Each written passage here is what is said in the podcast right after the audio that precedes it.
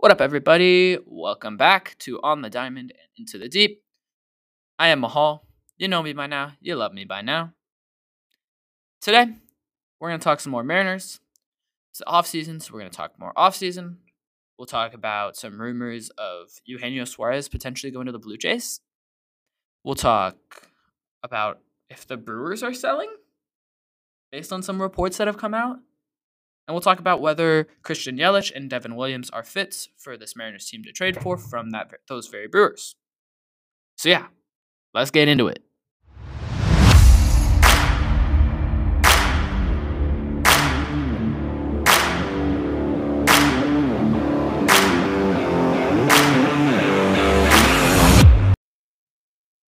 Let's kick it off with Eugenio Suarez going to the Jays. And let me just say, this is a big fat no for me. All right. Geno's not going to fetch any piece that I really want. And the pieces that I'm going to really want are going to be bats from the Blue Jays, and they are going to be someone like a Bo Bichette or a Vladdy Jr.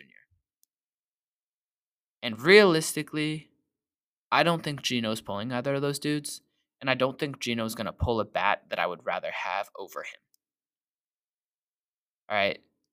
Now, I've seen people talk about whether George Springer is a fit. And while I like George Springer's bat, I don't know if it fits the ballpark. And I also don't love the fact that he's a little bit injury prone, especially based on his age. Okay? So when we look at George Springer and we look at other potential fits from the Jays, I just don't think they fit. I think there's other trade partners that you could go out and uh, trade with. Now, whether you're trading Geno to those teams, I don't think so. Probably not. You're probably going to see Eugenio Suarez back on this Mariners team next season. And that's probably the right move, especially based on the value he brings defensively and the fact that if you look at his offensive production in 2021 versus 2020 or 2022 versus 2023, I think you can expect that offensive production to be a little bit better than it was this past year. And if you improve that offensive production even just a little bit and cut down on those strikeouts even just a little bit, Geno is worth a lot, okay? He was worth three wins this season, basically just because of his defense. And he was snubbed from a gold glove, let's be real. Absolutely snubbed. Dude was unbelievable defensively this year. So, again, I'm not buying these rumors. I understand that the Mariners have talked about it with the Jays, and the Jays probably were the ones to inquire on that.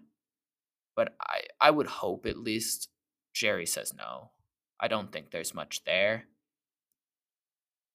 So yeah, basically Geno to the Jays is a big fat no for me.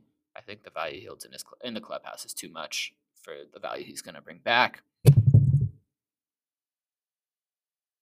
I think another option for trades though, not from the Mariners, but some trade targets could be from the Milwaukee Brewers. And after all the Craig Counsell stuff, after obviously he's with the Cubs now, and that chaos, but after he's leaving these Brewers in his hometown, I mean, you got to think they're selling, right? And I think there's been reports that have said that. So, let's talk about Christian Yelich. Yelich was the runner up for the MVP in the National League in 2019. And since then, he has been with the Milwaukee Brewers and has been a little bit up and down, I think you could say. I think that's a fair enough, you know, assessment.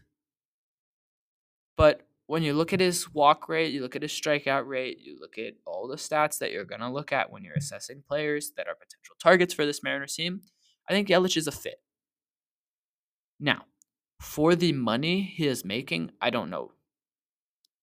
Okay his AAV for the next what is that? Four years.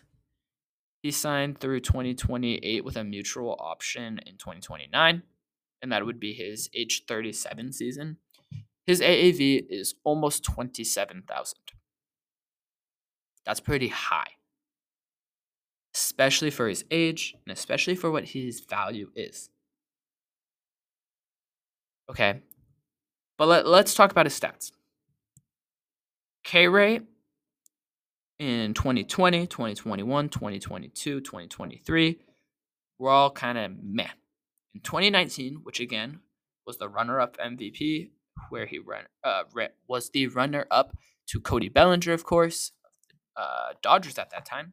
And Bellinger is a free agent now. We'll talk about him in a little bit. Maybe not today, but we'll talk about him eventually. Anyway, his K percentage in terms of percentile rankings in 2019 was 60th. Since then, that has plummeted. Okay. And this year was the first year where he had brought it back up into close to average or above average. Again, 60th percentile in 2019. Following that, 2020, 11th percentile. That was a shortened season, so I don't know what you can really assess from that.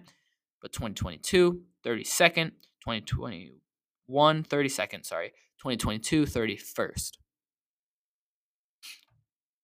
So that's about bottom third in the league. That is bottom third in the league, which isn't terrible, but it's not great. You want to be you want to be above average or average. This year he was back up to 49th percentile, which is about average. Average would be 50th, but that's one below, which is fine. That's fine. But when you compare that to his walk rate, his walk rate is also very good. 2019, 93rd percentile. 2020, 98th. Again, shortened season, not much you can take from that. But 2021, 98th percentile, 2022, 94th, and this year he was 87th. There's a lot of red on his percentile list of base, from Baseball Savant. Sweet spot percentage is really his only flaw, I guess you could say. Um, since he came up in the league, it's the only one that's been consistently blue and gray. Otherwise, he's had a lot of uh, a lot of red, a lot of a little bit of you know lighter gray that's a little bit more red but you know that's that's not the time for now so let me just say on Yelich is he a fit yeah but again he should not be your top uh, top acquisition of the offseason and i think that's going to be the case with a lot of dudes now if you combine these dudes, let's say you sign Soler and you sign, let's say that you sign Soler and Lourdes Gurriel, who I talked about last episode. If you sign both those dudes, and then you say, let's go out and trade for Christian Yelich, then I think we're having a different discussion. Okay? And I think that discussion shifts, and that is three good players. None of them are great, but three players that you can expect to be at least good for your team and three above average bats for your team that are added to this lineup already. And that is encouraging. Okay? Obviously, the Mariners need bats. And obviously, they need bats that are going to get on base and that are going to hit the ball. Again, Yelich walks a lot. Okay? Good. That is good. His walk percentage is good. And we like that. And obviously, we talked about Soler. We talked about Lourdes Gurriel last episode, and they both also are going to get on base at a pretty decent clip. Soler being better than Gurriel, but Gurriel still being at least average. So, basically, Yelich is an option if he's not your top. He's not your main acquisition, let's say, of the offseason. But let's talk about another dude from the Brewers. Now, this dude's not a bat, he's actually a bullpen arm. Let's talk about Devin Williams. All right, Devin Williams of the Milwaukee Brewers, if you do not know, is a relief pitcher. He is a closer who has a filthy changeup, I believe. Let me just confirm. But he is filthy. And he was expected to be the closer after Milwaukee traded Josh Hader to the San Diego Padres a few years ago. And Hader was traded with a year and a half left on his contract. Williams has two full years until arbitration. So he could be traded again, especially if the Brewers are looking to sell. All right. Devin Williams in 2023 had 36 saves in 58 and two thirds innings with 87 strikeouts and a whip below one. If you don't know what whip is, whip is weighted hits and walks per innings pitched. So basically, you add all the walks and hits he gives up and then divide it by the amount of innings he pitches. And he is on average giving up less than a base runner, basically per inning. That's good. That's very good. We love that. Okay. And that is a Mariners pitcher attribute. Williams is mostly fastball uh, changeup with a 94 mile an hour average fastball, 84 mile an hour average changeup.